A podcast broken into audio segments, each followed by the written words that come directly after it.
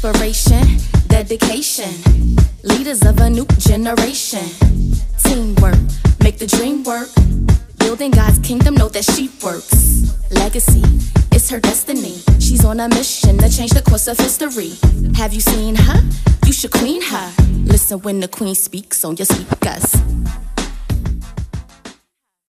Welcome to the Queen Speaks podcast. I'm your host, Elle Clarke, and today I'm joined with transformational coach, author and speaker Diseree Clay. Diseree is the author of Beautiful Like a Flower, a true story of trial and triumphs, and Think Big, Start Small, extraordinary goal setting workbook. She is the executive vice president of MC Lyte's Hip Hop Sisters Foundation, as well as the executive producer of an international radio show, The Millionaires Roundtable, a wife and a mother. Welcome to the Queen Speaks podcast. Diseree, how are I'm you? Well, thanks for having me, love. How are you? I am awesome. Now, Diseree, let's jump right into it. Um, you said that you were your very first client. Let's talk about that. A lot of times we don't understand that what we are going through is to be used to help someone else. And instead of sharing the story, sometimes we hoard our stories. How were you able to be a student and a teacher? Yeah. So, you know, life has a way of schooling you, or as Beyonce said, you can learn how to school life. And so um, for me, I went through so many things um, that I was embarrassed and ashamed about and didn't know how to, you know, I didn't know how I was going to make it sometimes um, on the trajectory that I was on. And so, you know, once I started realizing that I had to take responsibility for all of the consequences that I was receiving, because, you know, people tell us all the time to take responsibility for our actions, right? But they don't really tell yes. you to, to, to love on the consequences thereof. And so it wasn't until I started realizing that, yeah, right? It wasn't mm-hmm. until I started realizing that, you know, hey, I have to not only take responsibility for my actions, but also those consequences. And to me, that's when you start to become not only the teacher, but the student as well, because, you know, your outcomes become a little bit more predictable. Um, mm. you know, as an educator of almost 10 years, we always work in reverse. And so what we would do is, you know, have the end goal in mind and then you plan your lesson plan backwards, right? So it's planning backwards. Yeah. And that's what I began to do. So I started planning backwards. I knew if I wanted this outcome, then I would have to do these things. And so that's what I essentially began to do. Amazing. Now we are all still living in this pandemic, pandemic, whatever it is. And I know that you were a teacher, but how has it been for you with wife duties, kids, business? How have you been faring during this time? oh my God, let me tell you, I had to take a, a reprieve, if you will. I just had to step back a minute because mm-hmm. things got crazy quick. wow. it was like, what's happening? Um, you know, as you mentioned, I work with um, MC Lyte's organization. And so travel was put to a halt, which normally travel for me gives me an opportunity to kind of be in isolation, though I'm working. When I mm-hmm. would get back to the hotel, I would just kind of focus on myself. Okay. Um, and so that kind of stopped. And then on top of that, um, any travel that my family and I would do, you know, we would travel to Atlanta often and okay. to see family members and stuff that kind of came to a halt. And then our, our eldest daughter, who's 16, mm-hmm. she started school from home. So she's a remote student all year and just making sure that her mental, emotional, and social well being was still being cultivated and nurtured became one of my primary focus throughout this time. Mm-hmm. And then, of course, running a business, like business doesn't stop. Business doesn't care because of COVID. It doesn't care that yeah. COVID 19 is here or if you got a shot or not. Yeah. And so, just kind of reworking some of the strategies that I teach my clients, I had to start again going mm-hmm. back to the foundation. Like, let's let's rework this plan because here's the thing: you can't be married to the plan. You just got to be married to the outcome. That's and good. so I had to pivot in a lot of ways. I had to restructure my life, my days. We have a one and a three year old as well. Mm-hmm. And I essentially homeschool them. Uh, Chase is three and he's reading already, and Carter is, you know, counting to 10. Yeah, he loves it too. My kids love learning. And so I didn't want to deprive them of anything. Mm-hmm. And so I just started chunking my schedule. I had to go back and evaluate and prioritize and get rid of what didn't work in this season because mm-hmm. you know everything is in seasons. I don't need to preach yes. to you. Um, and so some things just didn't work for this season, and I became okay with that. That's good. That's good. Learning how to pivot is so important because, like you said, sometimes we are married to the plan, but we should be married to the outcome because there are some times when we're going to have to change the plan, but the outcome is still the same. Um, oh, it's so going to be a lot of times that we're yes. going to have to change the plan. that is so good. Now, I'm glad you mentioned your oldest daughter. Now, have you had to talk with her about some of the things that you experienced, like molestation, um, pro, um, what, what, what, was it? Prostitution and yeah. abortion. Like, like, what was that conversation like with your daughter?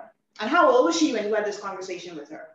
So I told my daughter I was molested. I think when she was maybe, I want to say she was like in middle school. Okay.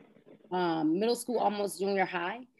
Um, and I told her that in context to a conversation of me teaching her how to protect herself. Okay. Um, because she grew up, her life is way different than mine. Yeah. Let me tell you, she grows, she's grown up suburban, you know, and I'm inner yeah. city Chicago dodging bullets every day. Like, come on. Oh, yeah. And so there was a, a level of naivety that she had um, at that time. And I just had to make it real for her um, and help her understand that, you know, when you're walking, you know, at that time we were living in an apartment complex prior to me being married to my husband. Mm-hmm. I'm like, hey, I need you to come right home. I need you to always be aware of your surroundings and things like that. And so sometimes people don't believe that things can happen until they know it's happened to someone they know or it's happened to themselves. That's true. And so, um, though we're in suburban America, that doesn't mean anything. No one is exempt yes. from predators and things like that. And so, I just made it real with her to let her know that whenever she's not in my care and under my supervision, direct supervision, that she needs to keep her eyes and ears open because something like molestation could occur. You know, uh, child trafficking is real. Yes. So that's the context in which I told her, and she actually cried. She couldn't understand why that would happen, and then she just she didn't understand. Um, in terms of the rest of the things I've gone through, she hasn't had her hands on my book yet. I've kind of been keeping it from her. Okay. she's not ready. Everything in doses, you know. I have to yes. wait to make sure that she's mature enough to handle those things and not say, "Well, you did it, so I can do it." That kind of thing. Yeah. You know, teenagers are, are funny like that. Yeah, that's true. Um, and so in terms of like the whole prostitution piece, and, and let me just clarify what that means and what that looks like. I always do. Okay. Because whenever I say that, ill, people think that I was like walking down Cermak or Cicero Boulevard or Cicero okay. Street at home, and I wasn't prostitution is literally the mere act of exchanging sexual favors with the hope or desire to receive something back in return, mostly of monetary value. And I found myself doing just that. I was dating some local dope boys, and I'm not talking about the ones on the street. I'm talking about the ones behind the scenes who you don't know, who don't have a face. Mm-hmm. And they were giving me money. They were, and even though I didn't have sex with all of them, notice I said all of them, I did, um, you know, give of myself in those ways to get material things um, that's what it was. When I came into myself, I realized that's what I was doing and I was devaluing myself. And so I've taught her the lesson of devaluing herself, but not in the context of prostitution. Um, you don't have to do things to get things from people. Like God is your provider. Like, you know, so that type of thing, I, I haven't called it prostitution to her yet because that would be a bit much. okay, I understood completely. You got to work with wisdom. Yeah, yeah, absolutely. Uh, amazing. Now tell me something now. How were how did you when did you realize that what you were doing was prostitution and how did how how were you able to transform your mind to a place where you're saying, you know what, this isn't for me and I know God has so much better? Well, when I was doing it, I never felt good doing it. That's always a telltale sign. If it doesn't mm-hmm. feel good, if it doesn't feel right, it more than likely isn't right. And it wasn't necessarily about the emotional feeling, it was about the spiritual feeling. I felt conflicted. I felt uh I felt dirty really and low. I felt like, man, this is bad. Like, but what do I do when you need your school fees paid, you know? Yeah. Wow. And so it was kind of a mechanism for survival to a degree. Mm-hmm. Um, and so when I got ready to go off, this was like high school. So when I got ready to go off to college, I literally made the decision like, okay, I get a fresh start. I believe that God gives us all fresh starts. Yes. And so I was like, this is a fresh start. I'm not going to squander it. And so I literally just stopped doing those behaviors. I literally just was like, this is it. I, I would never do that again. And I was okay with it, leaving it behind, which further let me know that I wasn't okay with doing it in the first place if I could leave it so easily. Yeah. And the whole piece of prostitution, like naming it that, it wasn't until I wrote my book. I was okay. trying to find the right words to explain in the book what it was I was doing mm-hmm. and why I would caution people not to do it. Because, you know, the world that we live in, we do it all the time, honestly. Yeah. When, when women say, oh, girl, I'm just with him so he could pay my rent. Yeah, that's what it is. Or, this guy is buying her new bundles or getting her son's new Jordans. Like that's what you're doing. But yeah. we don't like to call things what they are. And so the more real that I became with myself and calling it and labeling and naming things, that's when I can actually go to God and say, hey, this is the issue and I need help with that. So that was kind of the journey in the process. Oh, that's so amazing. A lot of times, because we're, like you said, just because you're not walking along the street um, and everybody can see you, but doing things behind the scenes is, is, is, is still the same thing.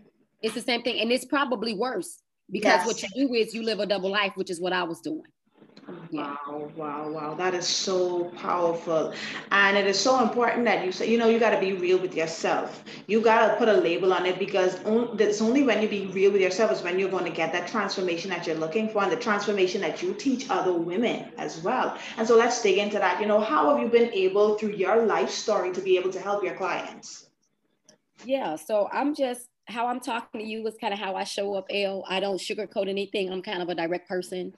Um, and I just like to be real with people because we have enough people lying to us. That's so true. We have enough social media telling us we're supposed to look like something and be something and do it this way. And I'm just like so over it. And so my approach is always to be real and authentic with the love of Christ because that's just who I am unapologetically. And so I think that when I show up as my authentic self, that empowers other women to then show up as themselves, vulnerable and weak, or whatever it is that they may be in that moment. And that is what opens up the segue for me to then enter and really evoke real transformation and not change. I mean, change is good. Change is temporary. I can go and change my clothes Elle right now and come back and put on the same thing again. That's you can go back when you change. I want the type of transformation that only comes through that of a butterfly or that of a flower of a tree. An oak tree can never go back inside of a seed. And so I don't want the women that I work with to go backwards. I want them to be so confident in who they are becoming on the journey and accepting and embracing their journey that they have no desire to go back. That's good. That's yeah. so good. Now, what were you the first in your family to accomplish? Oh my gosh. So, my family dynamic tree is kind of uh, interesting. So, we'll just talk about the biological family side because um, I pretty much was adopted unofficially around seventh grade. Okay. Um, and so my biological family, though I was the first to um, go, away, go away to college and get my college degree, I was the first one to awesome. um, move out of state. I was um, the first one to, um, let's see, what other first? Get my master's degree. Amazing. Congratulations. Thank you. The first one to start my business. Mm-hmm. Um, the first one to still have a thriving marriage right now. Yeah. Amazing, amazing, amazing. And I think it is so important why I ask um, ask you that is because sometimes um, with the busyness of life and sometimes when we're going through things, we kind of forget about all the things that we have already accomplished. We kind of forget about some of the things that we have already done and not realize that we have already broken so many generational curses because the enemy yes. try, tries to keep you focused on what's not going right when there's so many good things that God has already done through you. And sometimes we yes. just need to take a look back. And so just you sharing your story, it shows, and it tells me and to everyone who's listening that you are a generational curse breaker. Your marriage is thriving, you have graduated college, and you know, I just give God thanks and praise for you and you using your story, not hoarding it like some of us do, are keeping it in a closet because we are ashamed of what, what people are going to think or what they're going to say.